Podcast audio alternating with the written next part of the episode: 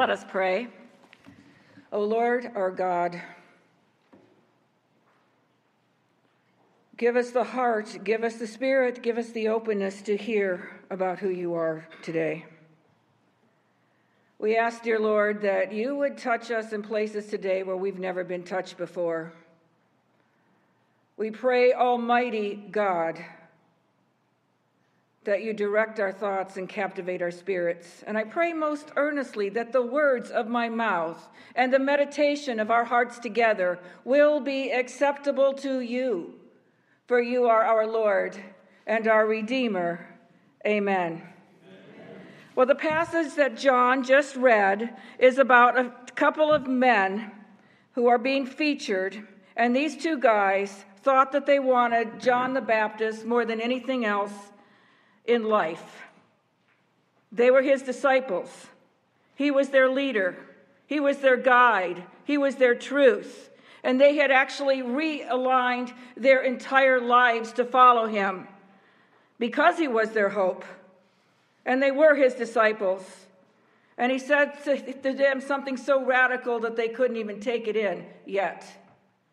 He said, There was someone that you really do need to follow. And you really do need to pattern your life around. But it's not me. I'm not fit to tie his sandals. My role, John told them in a million different ways, is not to obtain your devotion, your devotion to me. My role is to prepare you for Him. It was John's reason for existence. It was to prepare the people for the one to come. John the Baptist washed away their sins in baptism and urged them to repent. And as we know, repentance means turning toward God. And if we turn away from God, we cannot see God. John the Baptist was infused with the Holy Spirit. He knew that Jesus Christ was the Lamb of God. In other words, he knew that Jesus Christ was the blood sacrifice that God will provide a sacrifice who actually is God, who will take away our sins. Then the passage goes on to say John was with two of his disciples when Jesus himself passed by. And he said, Look, there is the Lamb of God. And the two disciples followed Christ. And we don't have all of the details about what this was. But we've seen it again and again in Scripture where somehow people feel compelled to follow Christ. I don't know if there was something about what he emitted, what his facial expression said, the way his being, something drew them to him. They dropped everything, they followed him. And then Jesus turned around because he was incredibly keyed into people. And he said, and he asked, What do you want? And in another translation, What are you looking for? Jesus took the initiative in asking this question. Yes, they followed, but Jesus took the initiative when we baptize a child, we are taking the initiative so that the child can follow Christ and therefore Christ can take the initiative. When Jesus asks, What do you want? What are you looking for? This is not a merely polite question. This isn't like when we see each other in the grocery store and say, Hi, how you doing? How are you? This was much more intense. He was not looking for the immediate off the cuff answer. If we are to respond to this question, and you know, Christ actually does ask us this question. The closer we get to Him, the more we realize the question is like a drum beat. What do you really want? What do you want? And we do have immediate responses to this question, and I think we need to work through this right now. Off the top of your head, if you were asked, What do you want? That's not exactly what Christ is looking for, but that doesn't mean it's not true. Many of us would say we want our children to be healthy and happy. Yes, that's true. We want world peace. Yes, that's true. We want good health. We want to be happy. But what do we want when we engage our full humanity and our dark side? What do we really want when we look honestly at ourselves and all that we are as a human with all of our hurts, all of our anguishes? We want justice. We want to be vindicated. And then the Holy Spirit reminds us of something. You know what? If there were true justice from God in this world, every single one of us would be dead in our sins. Every one of us. We want our hurt to be noticed. We want our wounds to be noticed. We want this desperately. And part of us knows, but part of us doesn't, that when we come to Christ with our wounds and our hurts, what he sees is incredible. He understands our wounds and our hurts better than we do. And the whole idea of empathy came from him because that's what he is. We want freedom from suffering, yet the Holy Spirit does let us know that it's at times of suffering and the dark night of the soul when tremendous growth and reliance on Christ takes place. You know, I have been haunted in my ministry by people, wonderful, godly people, who seem to have died miserable deaths. And finally, Christ let me know you have no idea how I am ministering to this person. What you're seeing is the external. You do not see what I am doing with their soul, how I am loving them, caressing them, and holding them. We want to be happy,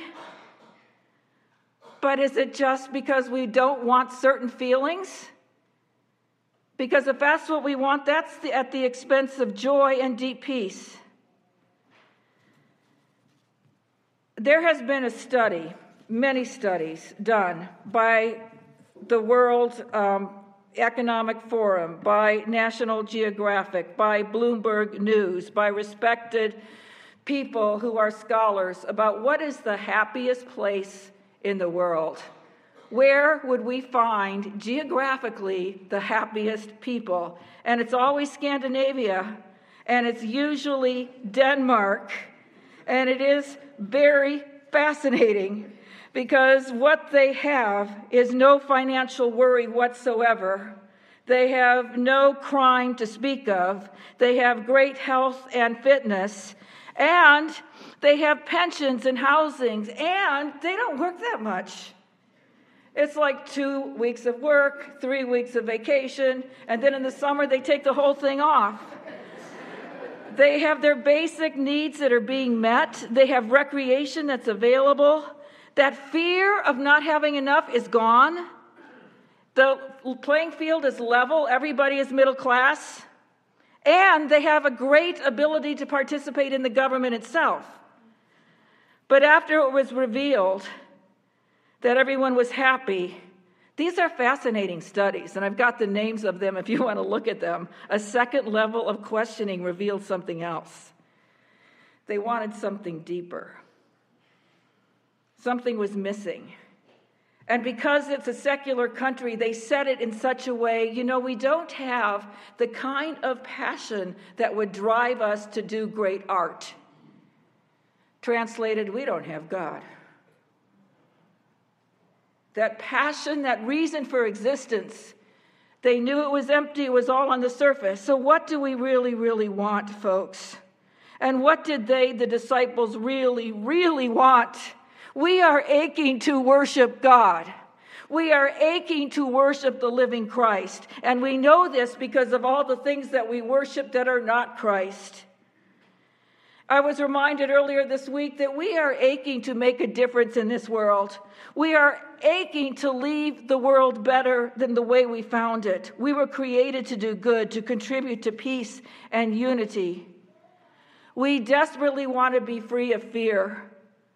We desperately want to know that grace is real, that we will not get what we deserve, and that people we, will, we love will not get what they deserve either. We want to love, and we want to be loved unconditionally and completely. And Jesus offers a divine invitation to every single one of us, and he says, Come and see. Come and see me. In being his disciples, his followers, it all comes together. Seven years ago, I was at my parents' 60th wedding anniversary with their original wedding party coming together from all over the country. And I want to be careful in telling you about this because I'm not describing perfection. These people weren't perfect. Their families weren't perfect. They weren't free from illness, but they came together with such a deep joy. And it's because in the Chicago suburbs, when they were teenagers, all of them devoted their life to Christ at the same time and lived a life pointing to Christ, pointing to Christ their entire lives. And some of the people who were gathered in that room started churches and never even had enough from paycheck to paycheck their entire lives. And they were thrilled to be together. And there were some who started worldwide organizations. And there were some who wrote books that you all know. And these people came together, the original wedding party, all in their 80s and there was a time when they started singing the great hymns that they sang at Wheaton College or wherever they were, and there was not a dry eye in the place because they were doing what they love to do best, which is praising God, praising God. We know who you are, Jesus Christ. We know who you are. And my secular nieces and nephews went, Whoa, there's something there that we don't have. And what it is, is the living Christ. When Jesus says, Come and you will see, it's an invitation to engage with Him, to accept the truth, and this is a biggie that He alone, Christ alone, will give us our heart's desires and make us complete. In following Christ, they, the disciples, would live their lives pointing beyond themselves to Christ. And in that is the joy. So, what do we want? We want our aching for God to be filled. We want our aching for the truth. We want His glory. We want Him. Let us pray.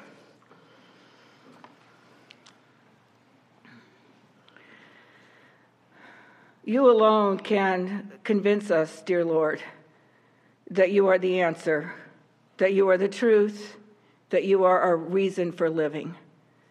In your grace, we ask you to come and be among us and be in us, and we ask this in the powerful, powerful, saving name of Jesus Christ, our Lord and Savior. Amen.